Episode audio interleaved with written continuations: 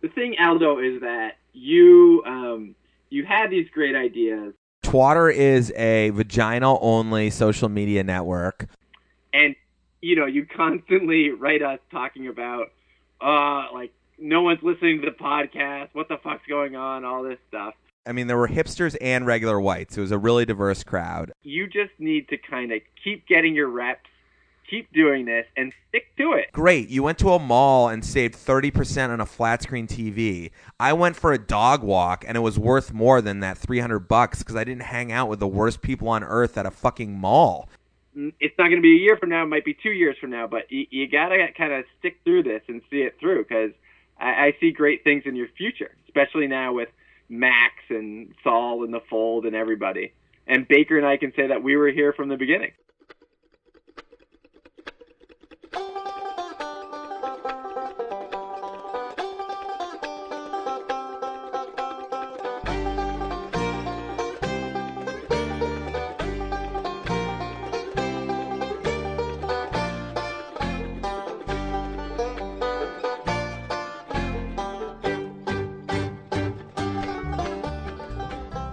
Welcome to Landline Podcast. I'm a professional voiceover artist that Alex could never have actually gotten unless I was his friend from 10 years ago. And now it's time to talk Pats football with a couple of assholes. Three old friends using sports as a way to stay connected. You're listening to Landline. Landline. Aldo, Mike, are you there? I'm here. Baker there? Baker's here. Sitting right here on the toilet, Mike. How you doing, buddy? Good to hear your voice, buddy. It's good to hear your voice too. I wish you were here in the bathtub. Me too. So excited. Good, mo- good Saturday morning. So excited to have everyone here. Um, we're Mike, we're really in good shape. We've got Baker in studio. He's dressed in his gray Pats long sleeve, his like soccer warm up pants, and his Ford Sayer hat. He looks like a million bucks, but he feels like shit. He walked into my house saying that he had a little bit of a mental breakdown last night. So I think we're really in good position to get, get some some exciting content. Do you how left out do you feel right now? Is this the most left out you felt in like the last few months? Uh, no, I mean this this time of year is rough. Uh, calling my family. This is my favorite time in New England. You know, fall, and they get together. You know, every weekend, and just it's kind of rough. But you know, it's beautiful day in Patagonia. Um, summer day. Uh, woke up this morning with no hangover, which um, when that happens, I'm like a borderline superhero. So I've been running, I've been kayaking, just did a little yard work, and I'm going camping later. So it can't be that bad, you know? Wow. Baker's down in Boston for the Patriots game, which we're going to talk about. But um, I just thought he could recount his first step um, of the Patriots weekend for us, and we could uh, help him through it. I'm excited. Well, Michael, as in traditional fashion, I, I woke I went to sleep last night and and uh, realized that I had left the Patriots tickets in Hanover uh, after I had about six or seven uh, uh, heavy IPAs with Alex and and Anna and Margot doing some candle pin bowling last night. And uh, you know, I tried my best to just kind of relax, go to sleep. I woke up this morning. I called a few friends uh, and just threw it out there to see if anybody happened to be coming down towards Boston from Hanover. Uh, of course, nobody was.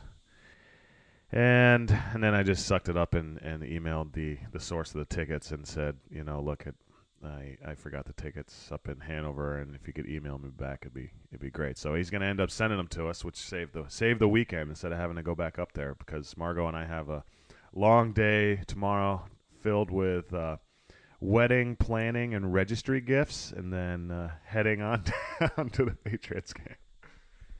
Mike, did you have a wedding registry? Oh no! Oh God, no! It was uh, we we did the poor wedding thing, which is we white trashed it and just told people to give us money. it was awesome. Yeah, but you had an amazing wedding, so it didn't really matter, right? I mean, I think the wedding registry is the ultimate. That's where we had our biggest fight. I feel like it's like uh, all I I, I have a, a podcast called Landline where I talk about how I hate the industrial uh, commercial system in the United States based on the internet, and yet I'm signing up to like register for Chinese manufactured all clad saucepans to be bought on Macy's.com. It was a it was a really really hard moment for me, I have to say. Um, so we went candlepin bowling last night, Mike. When was the last time you went candlepin bowling? Oh my God, 20, 25 years ago at least. We had an incredible time. So we went to this place called Sacco's Bowling Heaven or something like that in Somerville, Mass. You walk into like a regular um, sort of you know storefront, and there's a bowling alley and a pizza restaurant inside. It's actually American flatbread with with eight lanes of candlepin bowling. Of course, the place is packed. There's like four, yeah, hipsters, but also like just regular whites too. Definitely, I mean, there were hipsters and regular whites. It was a really diverse crowd. Um, and um, 40 beers on tap. We got in like a three hour bowling line, had a fun dinner, pounded a bunch of beers. Baker and I looked up the Patriots schedule and tried to figure out who we think's going to the playoffs from the AFC.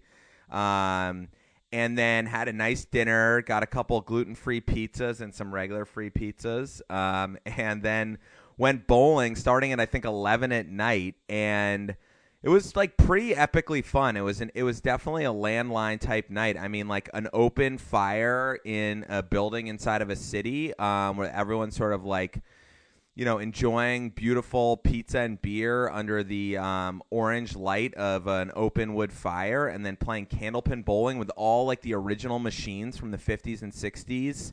Um, it was pretty amazing, honestly. I think there's bowling remains to be one of the great uh, fun things you can do as an alternative to you know going and getting bottle service or um, whatever people are doing these days.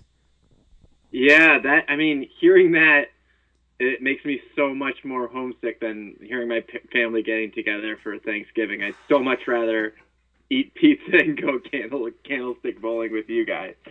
Um, oh, and just was it like old school with like like none of the newfangled um, scoring or whatever or anything like that? Just old old machines and stuff. Yeah, so well, it was pencil. It had like golf pencil with paper scoring, which of course I Oh. I loved. I was all over that. There were none of those like TV screens with the stupid anime characters of how many pins you got down. Um, you know, usually candlepin bowling, you expect to like be super shitty. Like every time they set the pins up, at least two will be will have fallen down. But the machines actually set it up like nicely almost every time. We didn't figure out that you get three balls until maybe halfway through playing the first game, so we had to adjust. Um, but then Baker was also getting like sort of a combo of his like soccer style and his dance moves at weddings going. So he was doing sort of like a aggressive, fast pitch curveball um, that would like spin into the things, and he was like kind of letting his leg, you know, majestically ride the pine behind him as he like crossed it over. And then, of course, we were all waiting for it. I mean, he was trying; it was getting closer and closer. He finally just ate shit, and literally his face was in the gutter. Um, How many beers in was he? he was like you know with him he drinks um he drinks like hoppy IPAs like they're like um power smoothies. It's like it's like three big gulps. He doesn't drink a lot of nights, but when he's kind of like my wife in that way. When he does drink, they go down easy. So I don't know. He had 6 or 7. He wasn't drunk, he was just hamming it up. this sounds so amazing.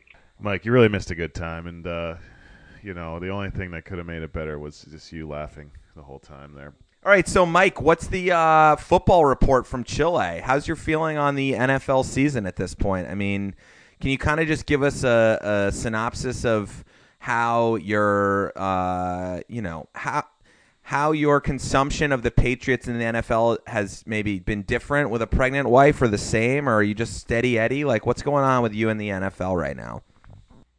Um, I think the biggest thing about being down here is that it's the weather's the opposite. So football is perfect in the fall because it's getting colder. You know, you don't really want to be outside that much, and uh, you know, it's a perfect way to spend a Sunday afternoon. And then the difference is, you know, and and also like you can have a couple beers.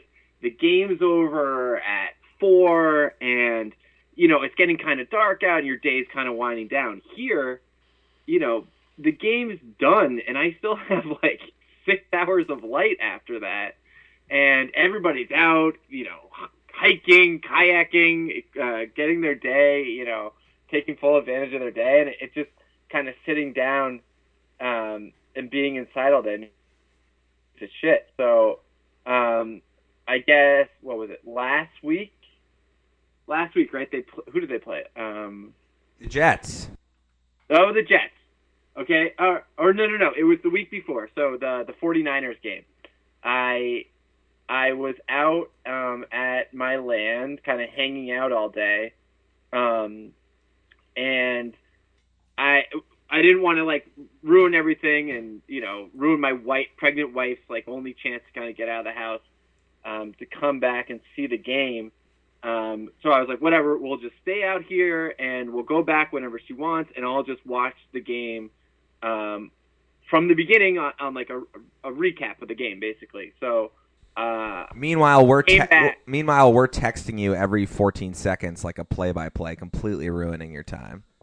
No, but I, I don't get those texts. You know, those texts only get to my computer and not to my, you know, I have like a shitty cell phone that, you know, doesn't even handle anything like that. So I'm completely cut off when I'm not near my computer. But what happened was I came home and I assumed the game was over and, you know, turned it on and saw basically the score with two minutes left to go in the game and Ugh. kind of ruined the entire experience for me.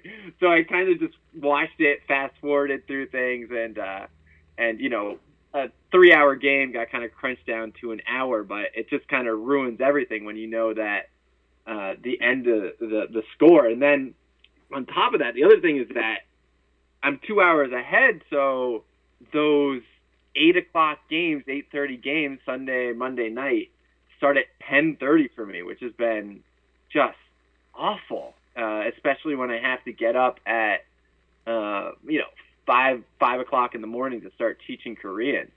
Um, so for the Seattle game, which was probably the best game of the year, I thought uh, I stayed up all night and was like, I'm not going to have any beers.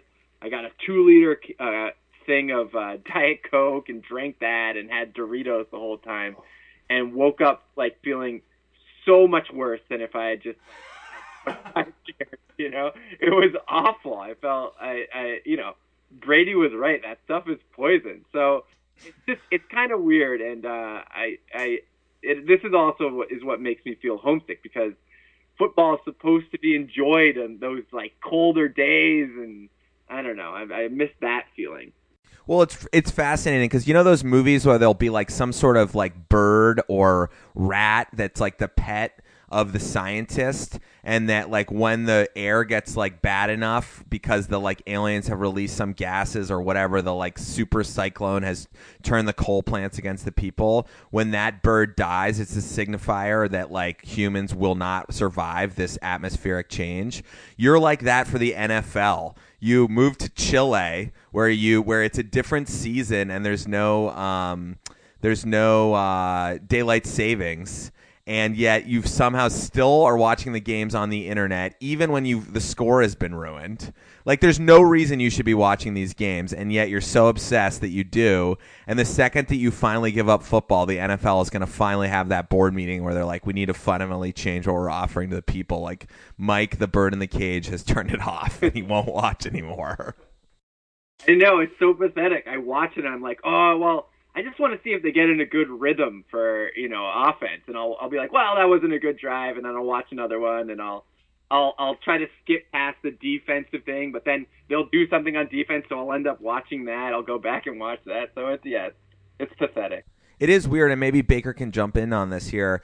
It is sort of, and now you guys should argue with me if you think, because I'm always the one who says this, and you guys say that's stupid. Um, but it's almost like we've been spoiled to the fact where all we're doing is waiting around for the playoffs. Like you just waiting to see if they have a rhythm is basically you preparing for the playoffs to figure out where your expectations are going to be. And the reality is, back in the day, like 2001 to 2006, they were still somewhat of an underdog story, and it was still new that they would win all these games. You couldn't believe this. I mean, now we're kind of waiting around to see how many people are left when they're in the playoffs to see if um, we think they're going to win or not. I don't know. It just is, it's sort of it's hard for me to get excited about a, a 49ers game um, in the middle of November, and that is maybe that's the NFL's problem. We're going to get into how we called this Bill Simmons Malcolm Gladwell uh, article before anybody else. But Baker, do you have it? Do you still watch every game with the same passion? You know, it's funny. I was thinking about that the other day. I really don't. Uh, and even lying around uh, and watching the Jets game, uh, you know, it was coming down to the wire there, and it was. I realized it was the first time that I. I mean, they played like crap for most of the game, and it was the first time this season where I was really excited about uh, watching them come come through in the end, which was very encouraging. Although we did lose Gronkowski, and when you say when you talk about you know how many people are going to be around at the end of the season, that's one of the things that I really get worked up about is watching these guys just get obliterated on you know throughout the season, and it's really like you know the story of the NFL is how many healthy guys do you have and good players do you have left over at the end of this long season. Um, so I don't know, Mike what are your thoughts on the Gronkowski injury, and and how do you feel about the Patriots moving forward here? I don't even know. I'm I'm kind of in denial about the whole. Oh, can you guys still hear me? Yeah, you're great. Okay. Um, I'm kind of in denial, I guess, about the whole thing. I haven't really let it all sink in yet. It's just it. I I think it'll be probably this weekend when we watch, or tomorrow when we watch the first game without him. You'll realize how important he is, even when he doesn't catch passes. You know, he's such a big threat that um, he takes he, makes it easier for everybody else, and even in the running game and all this stuff. So it's gonna be really interesting to see how they kind of cope with this. Um, and I mean, as you were as we were saying, it's kind of weird that we are watching for the we're always watching for the future to see how they're going to do in the playoffs and even you know I'm always thinking about the AFC Championship game. You know, the most important thing is that game going to be played in Foxborough or somewhere else. Is I that's the only thing I always look for um, in in the season. Um, but I guess this team right now, they're usually the Patriots after Thanksgiving are kind of getting into that rhythm. They're really kind of coming together as a team. Um, and this is when things should start clicking. And now it's kind of like they press the reset button, and it's going to be interesting to see how they how they um, deal with that whole thing. You know, I will say this: I still have the same vigor for watching the Patriots that I've always had. Like, I still get excited about them. I still think about the Patriots each week, and I get you know, I look at the schedule and I look at how they play, and, and I kind of react to you know my gut feelings about how they're you know what I see on you know on the television and you know moving forward and, and how you know it kind of translates to a certain level of happiness or you know unhappiness in my life for the rest of the week. But i used to watch all the other nfl games too and and get really into you know watching these teams and analyzing them and i just don't do that anymore i'm not interested at all in what the nfl has to offer uh, me outside of what the patriots bring to the table i don't know how you feel about that Mike, I want to I want to ask you a question about that. Um, that goes back to like you know a little bit of not kidding around, but homesickness and living in Chile and all of that. So one of the you know in a recent podcast, Saul and I talked about my uh, hard decision of where to live and how I'm having like a really hard time figuring out whether I want to like go and explore and be someone who explores new lands or um, be someone who like sticks to what they know and like sort of you know be a be like a, a, a, prince of the kingdom that they always lived in. Like what where do you want to what kind of person do you want to be an explorer or someone who like protects what they love? Um, but in a way I think the most fascinating thing for me thinking about you watching these games is like you've gone to Chile for many reasons, but one of them has got to be to escape American culture. And American culture is so much about consumerism. And like you're talking about what you did today kayaking hiking raking you're going to go camping. You can definitely do that in the united states. The people who do that though are not usually the types of people who are also watching football. I mean i guess i can't completely stereotype but if you're choosing to be outdoors more you're choosing to watch TV less. I think as kids, maybe it was just where we were from, or or maybe it's just what college people do. We watch so much more TV than we do now. But like, how weird is it for you to be in Chile and then have to watch the commercials or hear like the cultural references or see what 60 Minutes is going to be about when like Jim Nantz announces it in the third, you know, halfway through the third quarter? Like, isn't that such a weird tunnel back into the thing that you decided to leave in the first place? Yeah, it's. I mean, it's. I, I think that's the weirdest part about the whole experience is the commercials, and I I I can't take it. I don't understand how people can handle it. Um, and it's not even that it's you know so many commercials, which it is. It's the same four or five commercials over and over and over again, and I mean it's just I you know I don't watch TV. I watch you know like movies off the internet or TV shows on the internet, but with no commercials. So watching a game is really um, unpleasant for me because I have to um, I have to sit through all those commercials. And the worst part about it is is that by like the third quarter or something like that, after I've had a couple beers, I'm like, wow, I could really go for a Papa John's pizza or whatever they're pushing. Like that that actually does sound pretty good, but it's the kind of thing where I don't think that it's it's just weird that I don't think people who watch that much TV they don't think that there's anything absolutely ridiculous about it when I think it's probably one of the biggest problems in the culture today is that you're just your mind is getting um, inundated with just this constant barrage of of commercialism and everything and then you know there's other stuff like uh, the other day on on the news uh, or not on the news on the internet I just saw some random clip of um, of Black Friday in the United States and that just seems so crazy to me. It seems like lemmings running off a cliff. Like I don't understand how anybody could live in that and how looking at that kind of society from outside is just incredible to me. Um, so it those are the times when I'm happy that I'm out of it, but the bigger thing is that I can see kind of what's going on from outside. You know what I mean? I'm not blind to what's happening. Do you understand what I'm trying to say? Yeah, I uh, 100%. And it's actually a great point of view because you are so far away. I mean, the Black Friday thing, two things on that for me.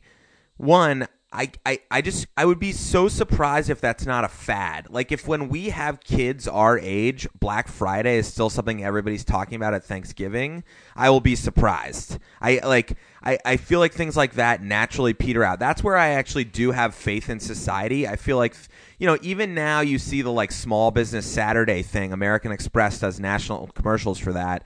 Sure, we can come up with a million reasons why that is actually just a play for them to make more money, but it's actually uh it's something. It's a, it's a, it's a cultural change that is different. Um the other thing is I don't see it's like the argument I made with Saul on an earlier podcast about the rewards cards. The idea that everyone has all these rewards cards and they're getting 5 or 10% off on like band-aids at CVS and all and the and people are like I can't believe I can get all I need to do is have a rewards account. Yeah, well what you're doing is you're giving away all your data to the companies that can turn around and make way more than the 10% you saved by selling your information to somebody else or to like directly marketing to you as a consumer in ways that you can't even understand as a human being. It's like a computer algorithm. And my argument is I would rather forego that $50,000 or $10,000 over the course of my life and have them never know any of my data than save that money incrementally over time. So it's the same thing with Black Friday. Great, you went to a mall and saved 30% on a flat screen TV. I went for a dog walk and it was worth more than that 300 bucks cuz I didn't hang out with the worst people on earth at a fucking mall the day after Thanksgiving. Like what? I mean, literally, what number? If if the three of us had to go on a landline like quest and report back, where we all had to spend six hours at a mall on Black Friday, what amount of money do you think we would pay to get out of that the next year? Five hundred dollars? Like I would start saving every day for the rest of the year to not have to go do that. I couldn't agree more. I couldn't agree more. Keep in mind he was walking his dog on Nantucket, but other than that, All right. Well, here's a Nantucket story to go off on a quick tangent, um, and I'll try to. I mean, first of all, our demographic probably doesn't hate us for mentioning Nantucket and Martha's Vineyard, but you know, whatever. Nantucket is. Island talk. Yeah, let's do a little island talk. Let's do some hot island talk. So went to Nantucket day after Thanksgiving for the weekend, sort of a family uh, tradition of sorts. Turned the the baseboard heat on in the house that was installed a few years ago, and basically watch my dad for an entire weekend close the house around you. He doesn't wait until the last day. He just part, starts putting up the storm doors and windows while you're living there for two days. So by the time you leave, you're li- literally in a cage um, that, that he, of his making because he's been putting everything away. He turned the hot water off a day early, so when my sister tried to take a shower, it was freezing cold. But anyways, um, so my sister borrowed one of our cars and went down because she went a couple hours early because she was doing this pop up market on Main Street. And long story short, she lost the keys on Nantucket. So on Sunday afternoon, it's time to take the boat back to the mainland, and there's no car keys. And it's like, are they on the Cape? Are they in the parking lot? Are they in somebody's bag? Are they in a coat? Are they on Nantucket? And you like you know the the traffic that you're to have to face on Sunday afternoon starts to creep in your head. The boat is to be a mob scene. Everyone's trying to leave an island. It's like worst case scenario. Now, sure, not everyone goes to Nantucket, but this same thing can happen to anyone on a canoe trip when you go away for um, you know on a plane. The the problem is where do you put your keys? If you're to take your keys away uh, with you away from the car, you have to be really good at not losing them. So, I mean, and Chris and I were talking about this last night. There's an argument to be made for just leaving your keys on your tire. What is the chance that someone's actually going to steal your car?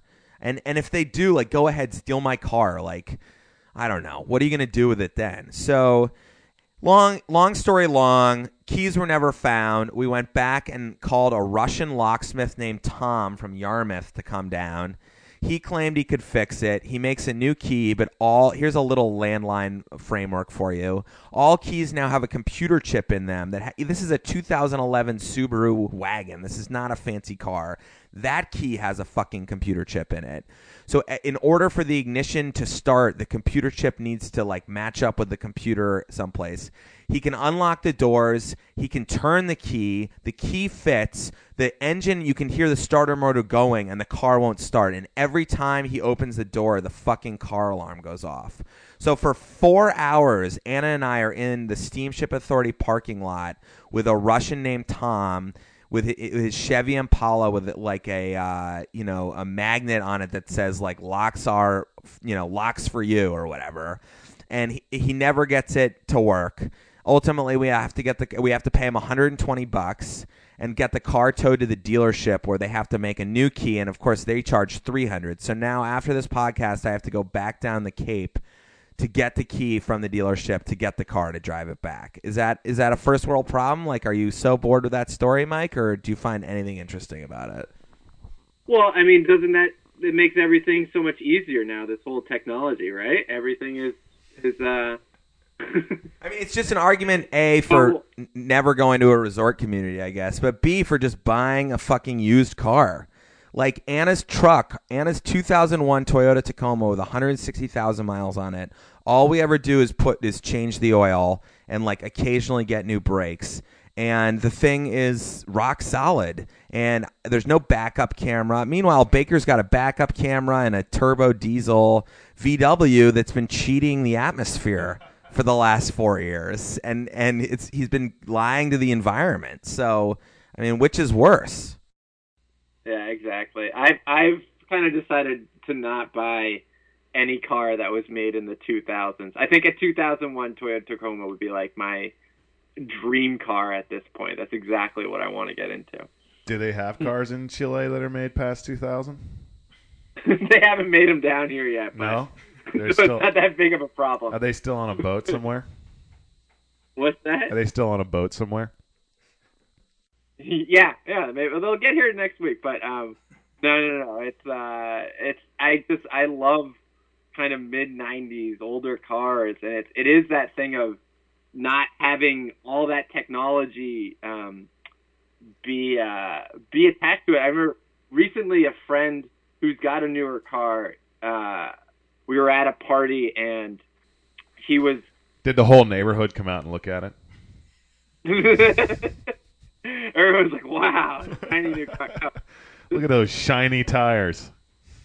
but he left the uh, he left the radio on because we were li- that's how we were listening to music, and the battery died, and because that the entire computer system died, and so it wasn't like he just had to jumpstart his battery. He had to go get it towed to the dealership, um, which is so far away, and they had to like reconfigure the computer to get it to get it started again. It was ridiculous. Well, technology aside on vehicles, and I'll just jump in on a story real quick, and then we can move on from this topic. But um, I don't. When was it? October. October that you had my car, and then Margot picked it up. Yeah. So back in October, I had parked my car, and I I went on a trip, and I left it with Alex, and then Margot picked it up. And I think like two weeks before then, I was driving around Watertown, and some somebody had walked out in front of me, and I kind of swerved out of the way, and I hit the curb on my uh, front right tire and I hit it pretty hard. And at first, I was like, "That's not good. I think I probably will get a flat here." Well, I didn't get a flat, but I gashed the sidewall the tire pretty pretty well. And I drove it for a couple weeks, and then I parked it at Alex's. And you know, I kind of was nervous about that tire, but you know, I was like, okay, I just got to limp through because, like Alex said, it's one of those VW turbo diesels that basically you have to go through the process of the with the lawsuit and fill out the form, and you'll return the VW. They'll take it in any condition. They'll give you four thousand. Mine was lease, so I get like four thousand dollars back, and they terminate the lease. Like it doesn't even matter what it looks like. You could drive it in there on one tire if you could do that.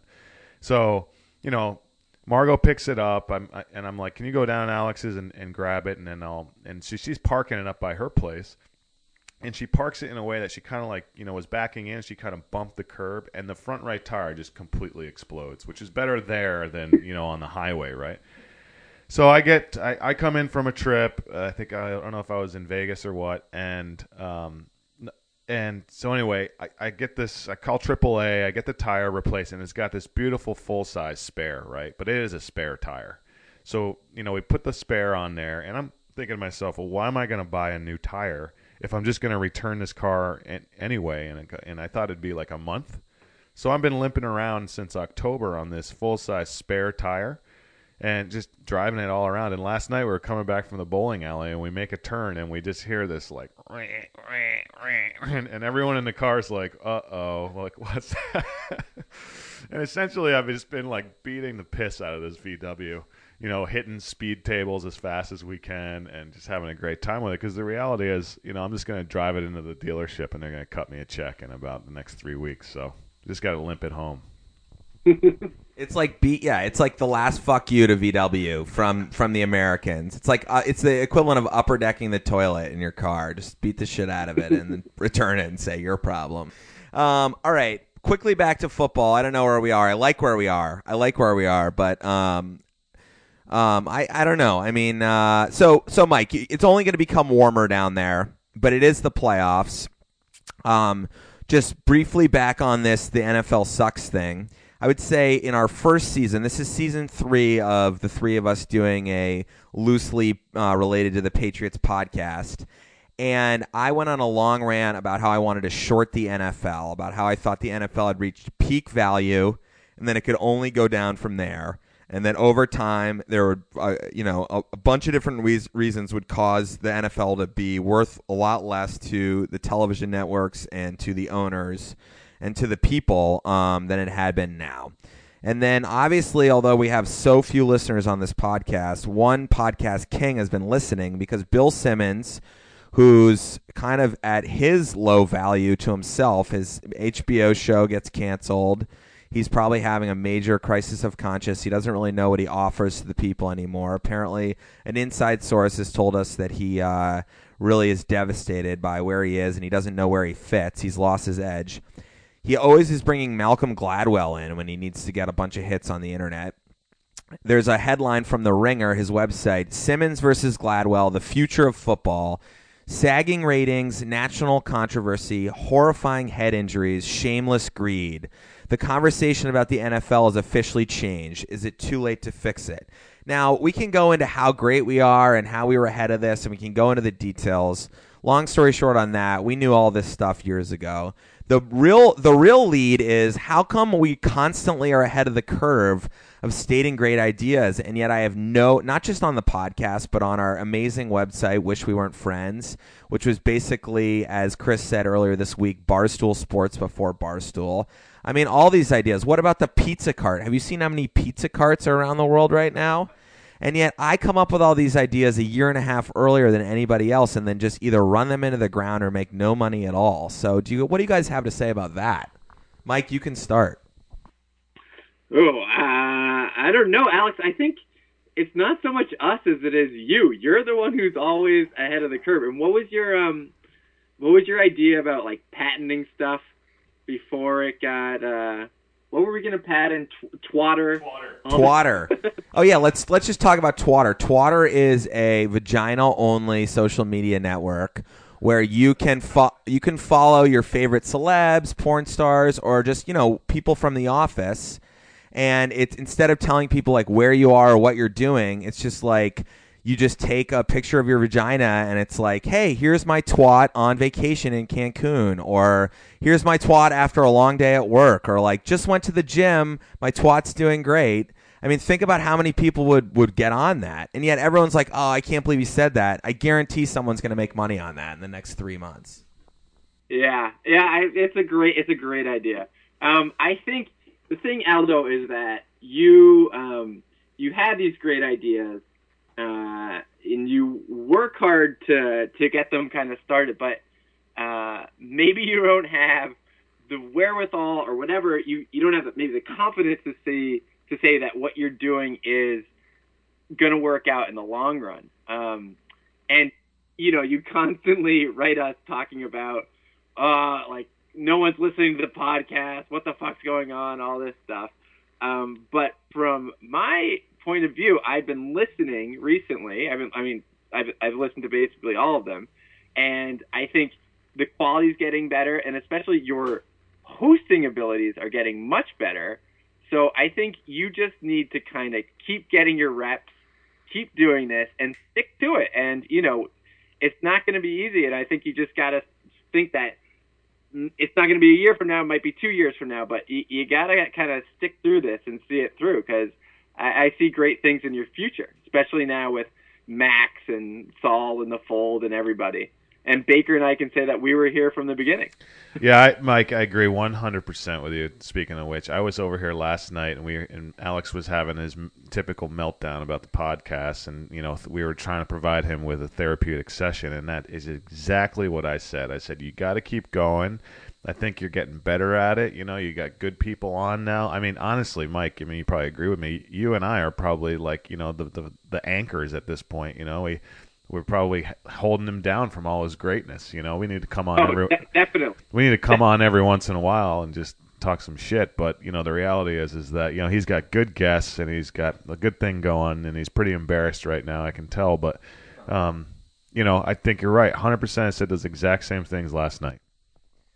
All right. Well, thank you guys for the compliments. I appreciate that. The pro, you know, there's twofold. One is that the problem is the only way to get this going is to do everything very on landline, but I refuse to do it. This is we're gonna we're gonna we're gonna build popularity without going on Facebook. That's the goal.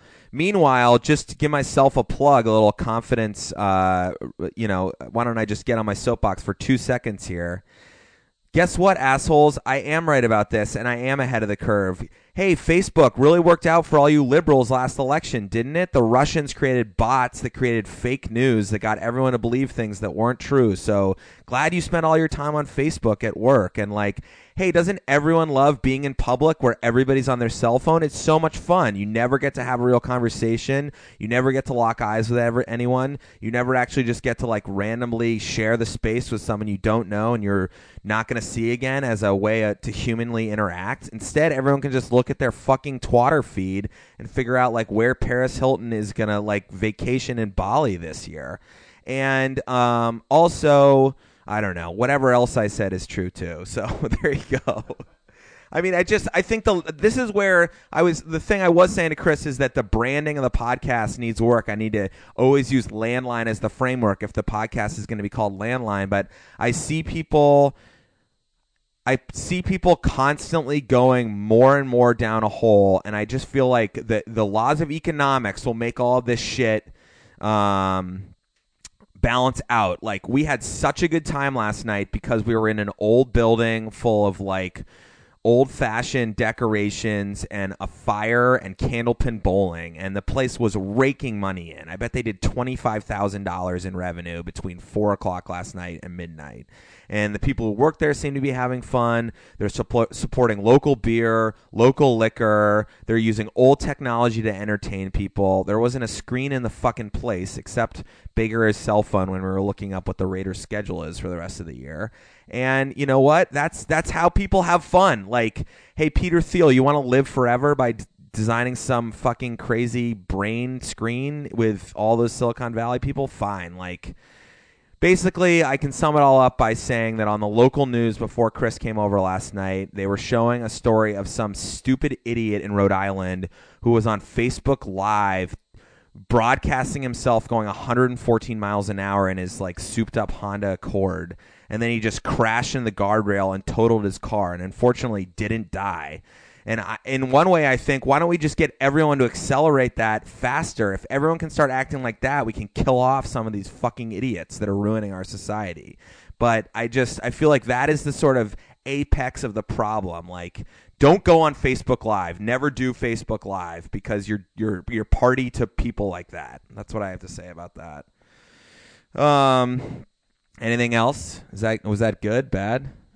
Terrible? That was good that was good. You gotta you gotta know what's what's gonna be work out in the long run, and all this stuff is just it it can't keep going like this.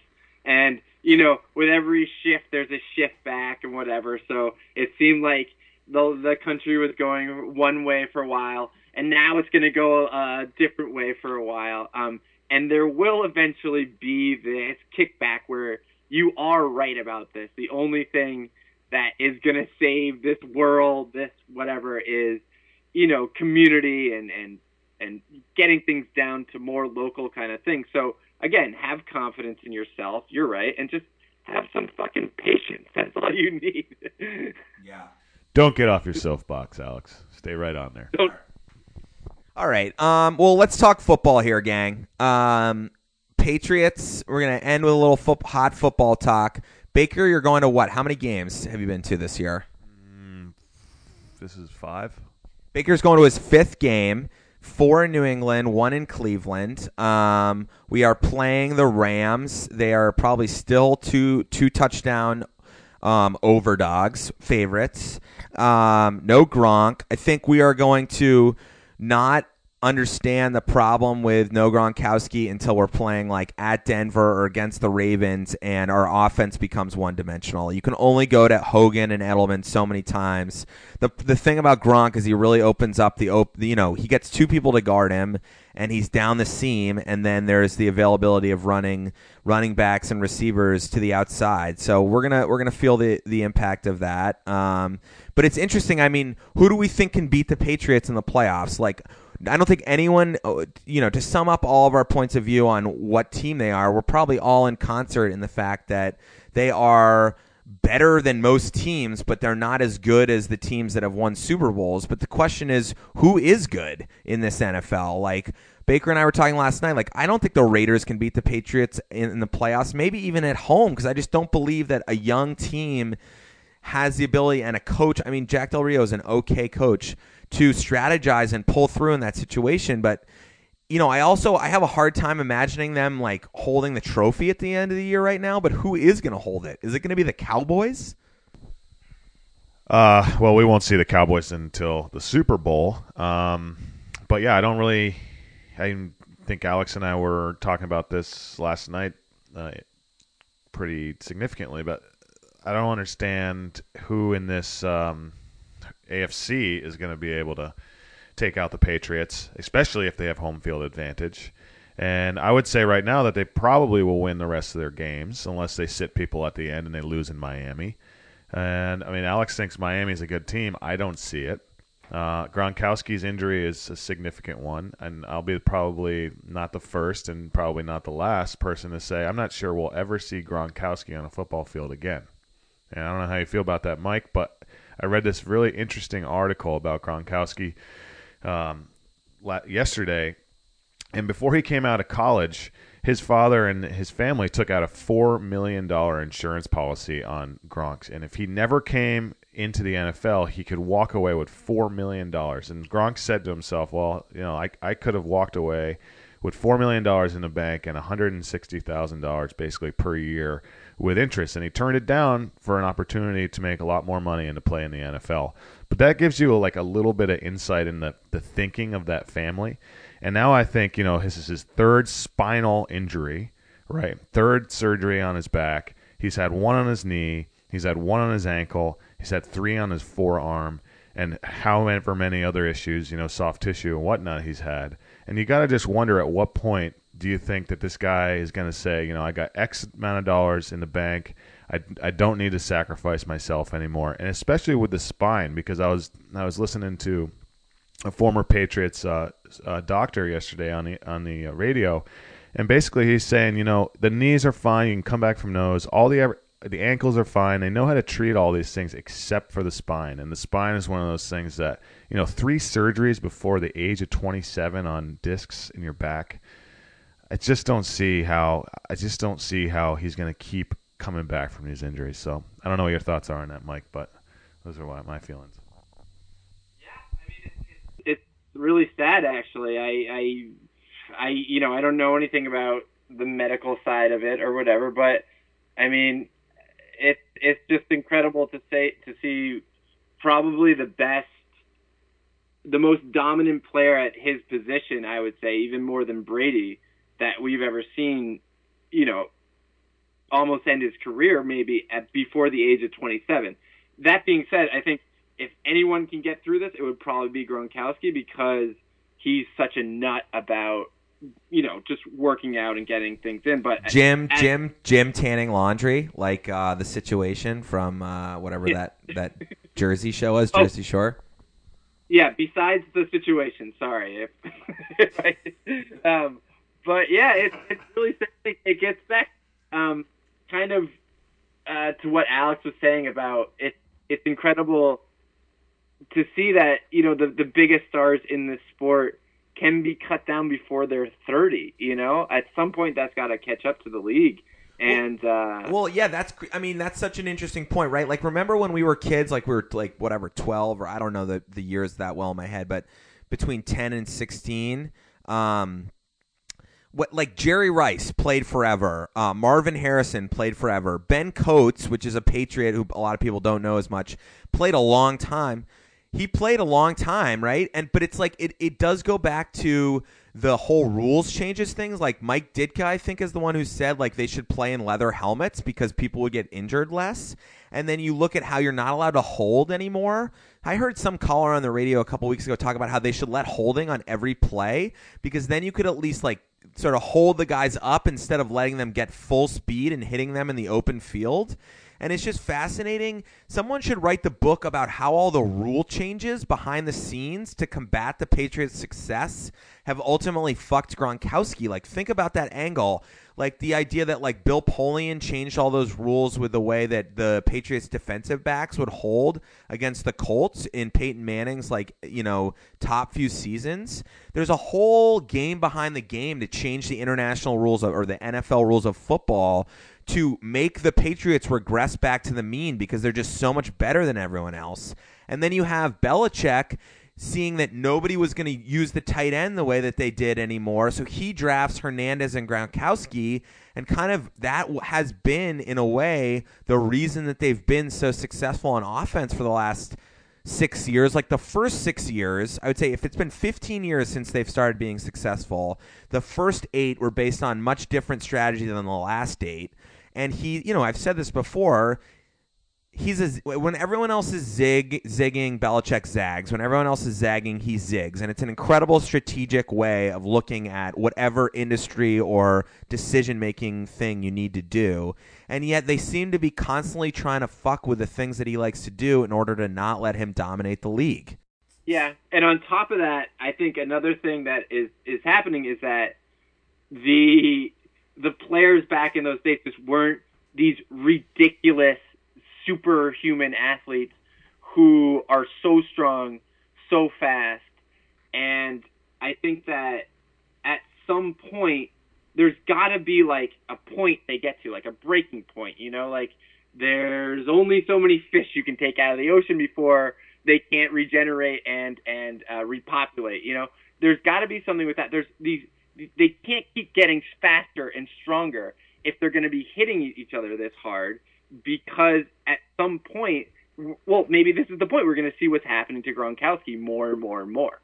I still think he's done. Um, I will say this though about the Patriots moving forward, just to bring it back to kind of the original thought was how are we going to how are the Patriots going to do for the rest of the season? And I think one insight that Bill Belichick had during a press conference was, you know, the, the question was asked. I think it was two weeks ago.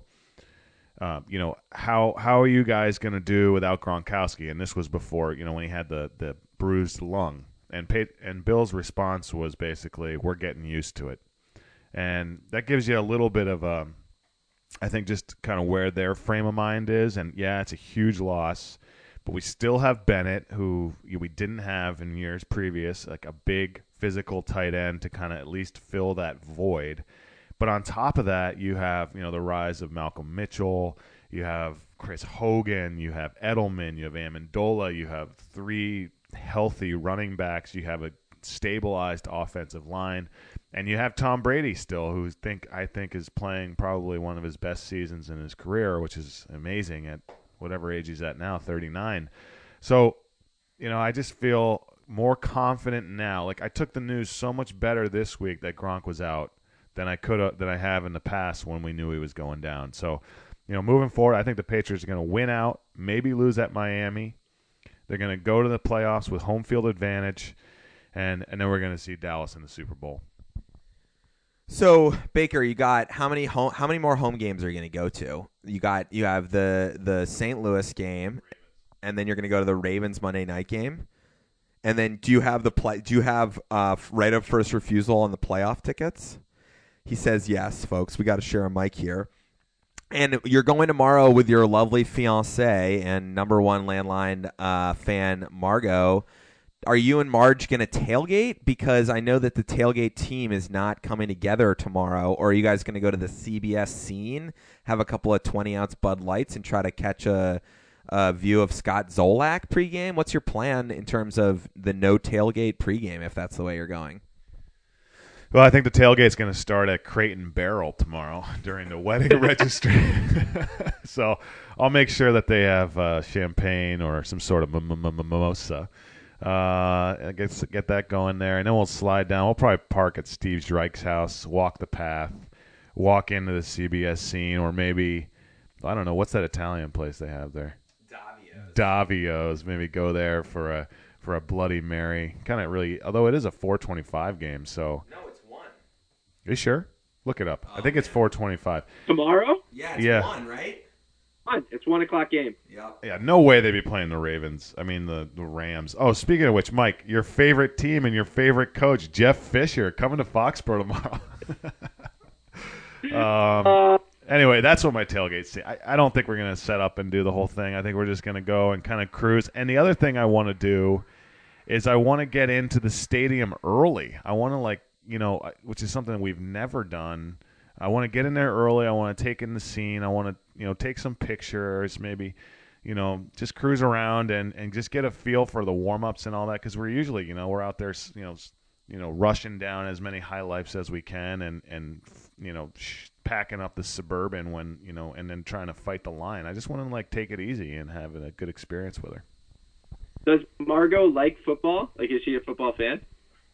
Um, I mean, she likes it. I she I wouldn't say she you know like overly cares one way or the other. Uh, but I just you know I, I go to all these games and I bring all my friends and it's really fun and we have a great time and, and at the expense of you know when when she lives in Boston and I live in New Hampshire and we travel back and forth and I take an entire Sunday out of it.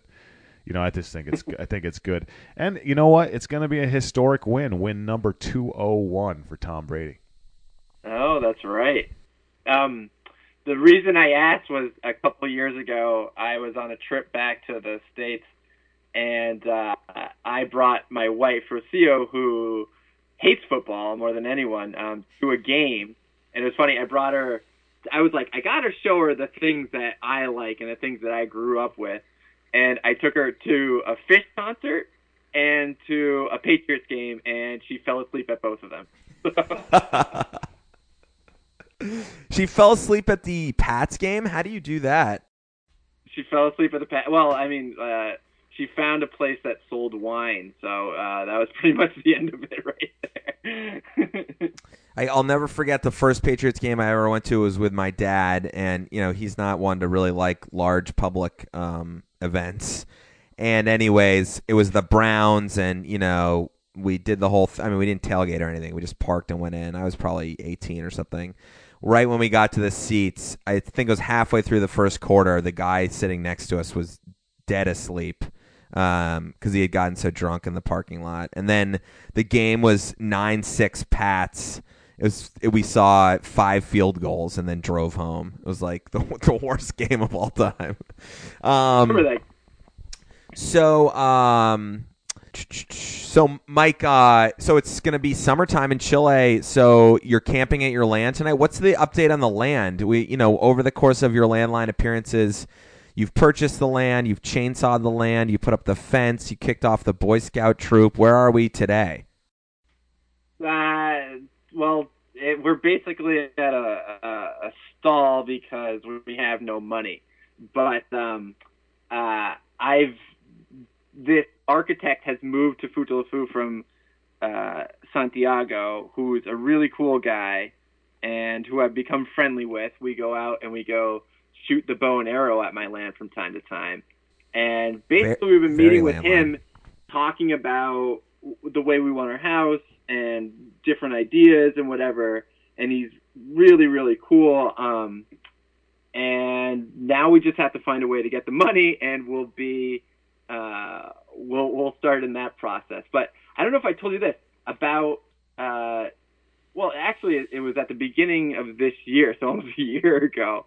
The the biggest step I made to making to, to actually building my house was one of the oldest houses in Futaleufú um, was recently torn down, and ever since I moved here, I've always looked in and been like, "Oh my God, this place is in like it." It was basically falling down, and all I wanted to do was buy all the wood from the house because there's these huge old beams and these beautiful floorboards and all this stuff. Um, and they tore it down, and I bought all the wood. So um, I've been, you know, looking for different places to store the wood and stacking it and moving it around and doing all this stuff.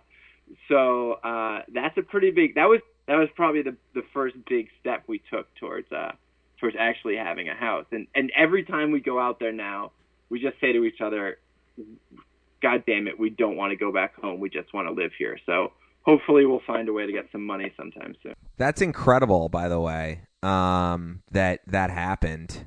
Uh, like that so serendipitous. Who's who? Who does that happen to? Who's like, I wish so, I wish I could somehow get all the wood from that house, and then the house gets torn down and you buy it. That never happens. Right, and I just drove by the day uh, my Rosie was like, they the house is being torn down. And I drove by, talked to the guy, um, and well, my original idea was just to buy like these big beams that I saw the whole uh, whole way through. And he was like, "Nope, we're only selling it um, for the whole thing." And we went back and forth and whatever, and then we were like, "Screw it, you know, let's let's just buy all the wood." And so we bought everything.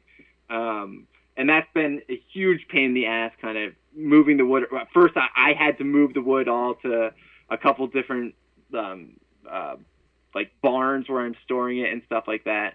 Um, but it's all packed up, and the cool thing is, I've talked to the same ar- architect, and he is so pumped about using this wood. You know, it's like this 80 year old, all hand carved wood. All the uh, all the the floorboard were like you know made by hand, and uh, it's just it's incredible. Like thick old old great beautiful wood. So how much how many Chilean pesos does it cost to buy the wood of a torn down house?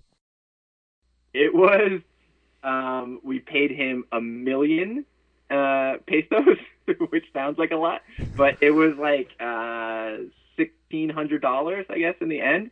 But it's like a, you know, it was like a it was a huge house. It was gigantic. It was like probably 2,500 square feet. You know, it's it's a lot of wood. It's it's two two barns full. You know, it's it's incredible. Um, All right, Mike. Uh, um, so quick note here to break the fourth wall. I realized um, that I don't have both lines up here. So to call Gabe. Um, all right, we're gonna try this. I'm gonna try to put you on hold like the old days, and then um, call Gabe, and then have everyone on the same line.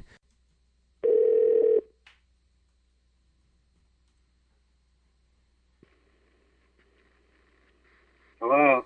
Gabe. Hi. All right, one second. Let's see if we can get Mike back on.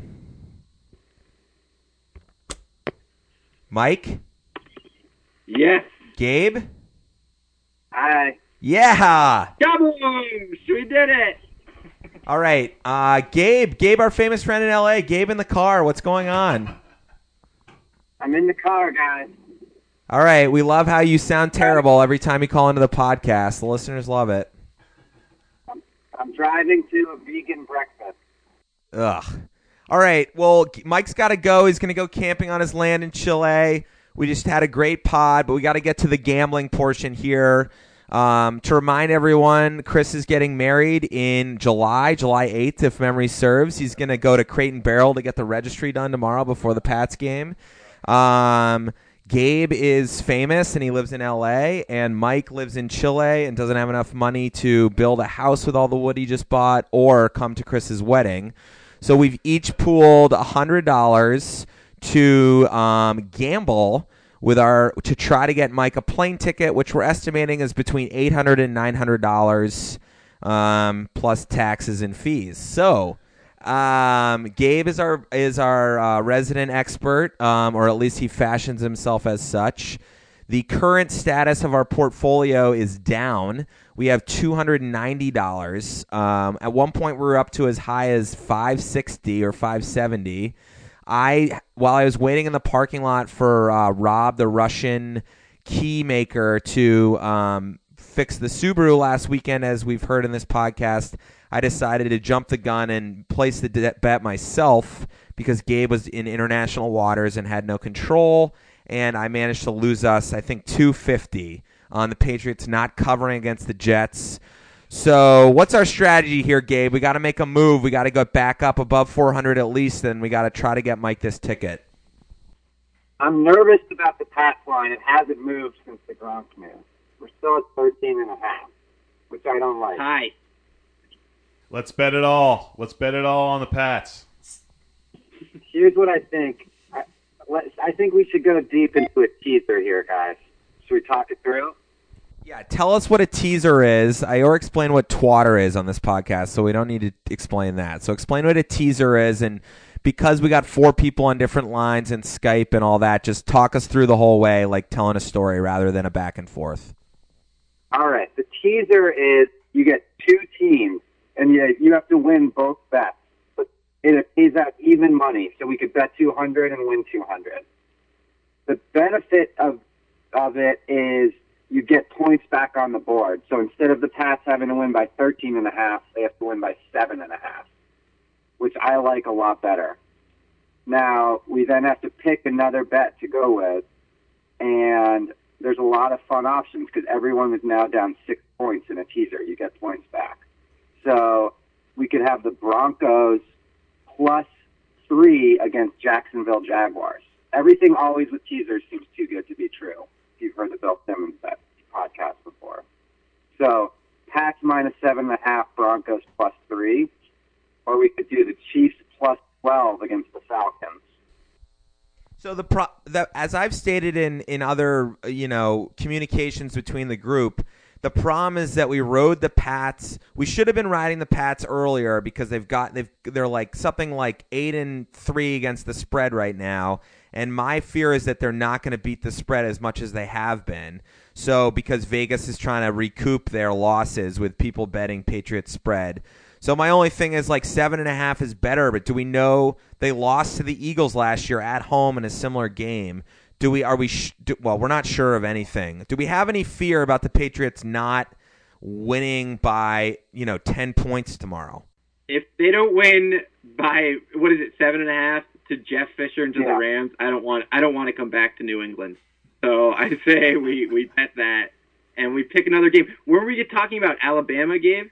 No, I was I said that Alabama if you if you you could do that was cousin Sal on the Simmons podcast said you could you could combine a money line parlay which means that just Alabama and the Patriots both have to win. I don't know what the odd the payout is on that, but um For a small payout. I think we should stick with stick with the NFL, which we're we're bad at betting, but we think we're good at. all right, well you, you know that the Jaguars have been frisky the last 4 weeks. They've covered the spread, I think. So you got to be careful with the but we we're teasing it. We got the Broncos to lose against the Jaguars and three points.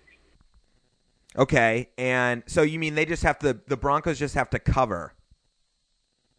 Yeah, the Broncos can lose by three points, and we could still win the bet. And are we going to bet it all? Like, are we just are we going to leave ourselves anything to play with? And the like, should we leave ourselves like a ninety dollar kitty in case we in case we blow the whole thing? I like that. Let's bet. I think we should bet 190 to win 190.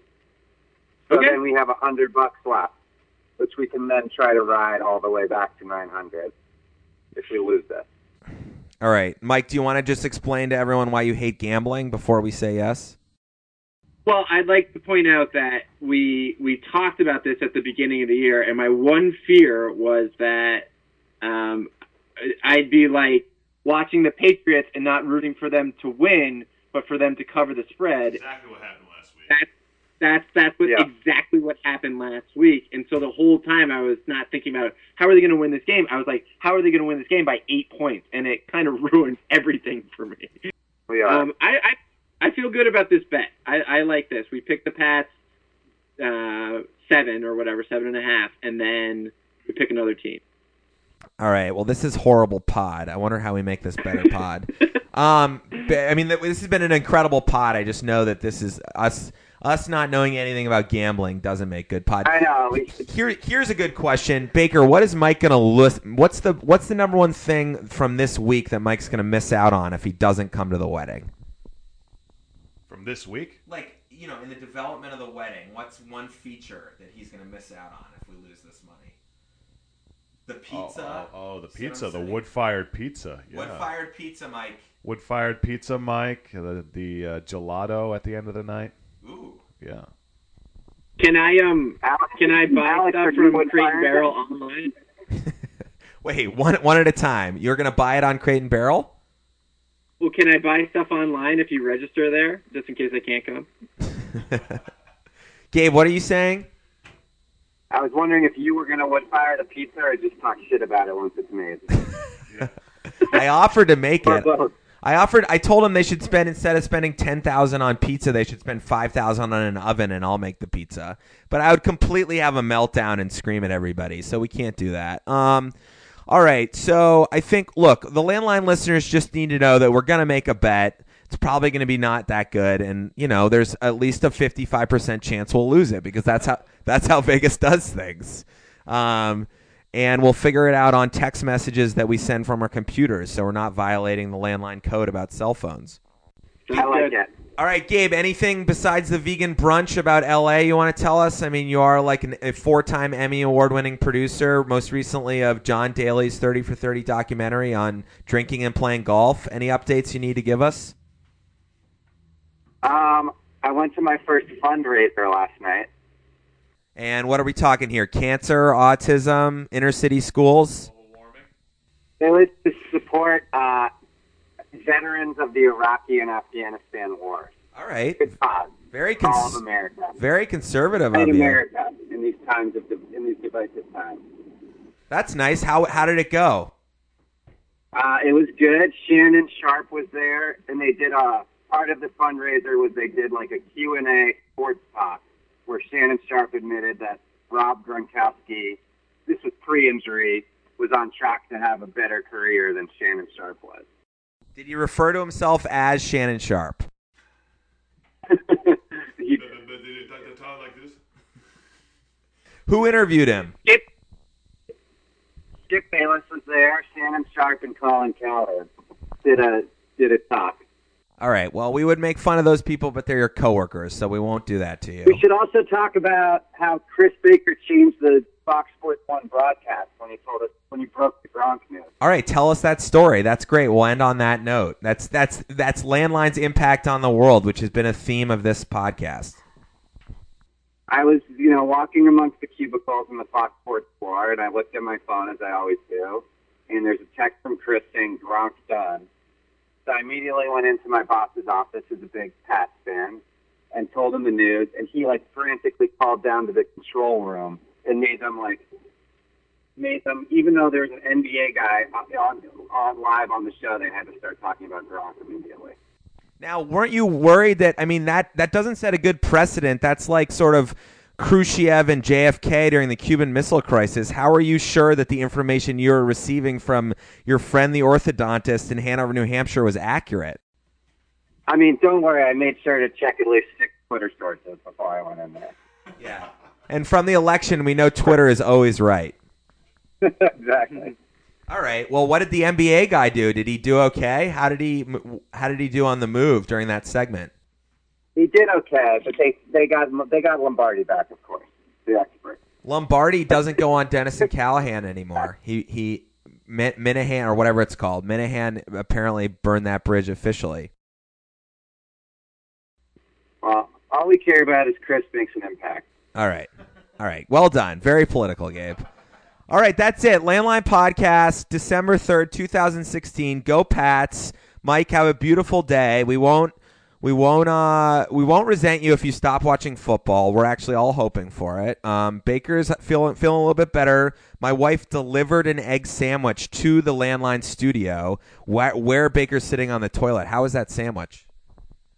It was unbelievable. Thank you very much, Anna. Delicious. Don't say you can't say she delivered anything until she has a baby on. That's right. No, that's what I thought. She's just practicing. She's just practicing bringing food to a child. Gabe, have a beautiful brunch. I would stay away from the seitan and the tofu. Meat, meat substitutes are no way to be vegan. Just eat good vegetables. Okay, I'll take that. All right, Mike, have fun. Thanks everyone for calling. Yeah, love you guys. Bye, Mike. I love you guys. Bye, Gabe. Bye. Landline is hosted, written, and produced by Alex McKay. The best thing you can do to support the show is tell a friend. Find other episodes of Landline on iTunes, SoundCloud, Stitcher, and TalkForALiving.com. Call the landline at 617 744 1895. Music by the Pitchfork Revolution out of Bend, Oregon.